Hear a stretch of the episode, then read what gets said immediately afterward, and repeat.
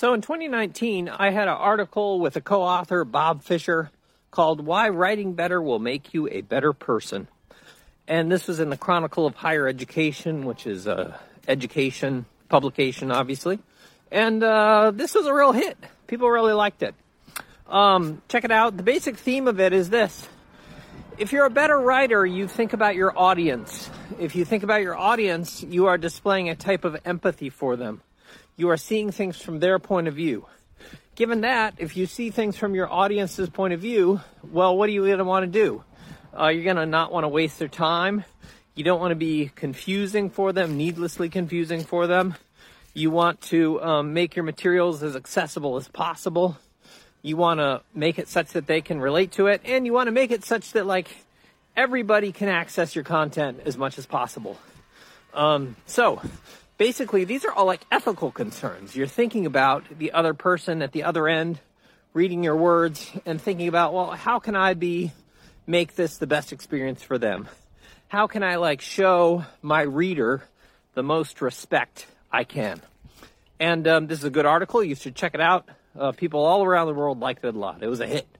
So, I was thinking that the same thing can be said about um, making videos like this. Um, I give my students assignments to make videos like this, and um, I think making videos like this can make somebody a better person in a certain way, or it can. Why is that? Well, if you're making videos like this, for them to be semi successful, you have to think about your audience. You have to think about what they would find interesting you would have to think about how they would understand things. You got to think about them. And if you're thinking about other people and how they're impacted by what you're saying and doing, you're kind of thinking about ethics. And that might make you a better person. Now, to be sure, as they say, uh, this isn't a foolproof method. You could become a good communicator with the goal of better manipulating people, better um, taking advantage of people, better, you know, better doing all sorts of stuff.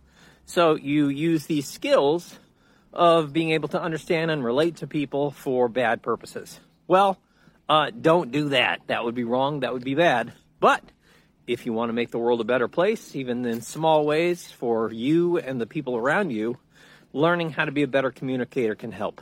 Um, and I guess I can add into all these things that um, listening is important to being a better communicator. You got to hear what other people are saying, hear how they understand you in order to effectively reach them and listen to what they have to say. And you're all good with that on the up and up in terms of doing good stuff. All right. Uh, random thoughts. I hope they're helpful. Take a look at that article. Find it. Why writing better will make you a better person. Shortcast Club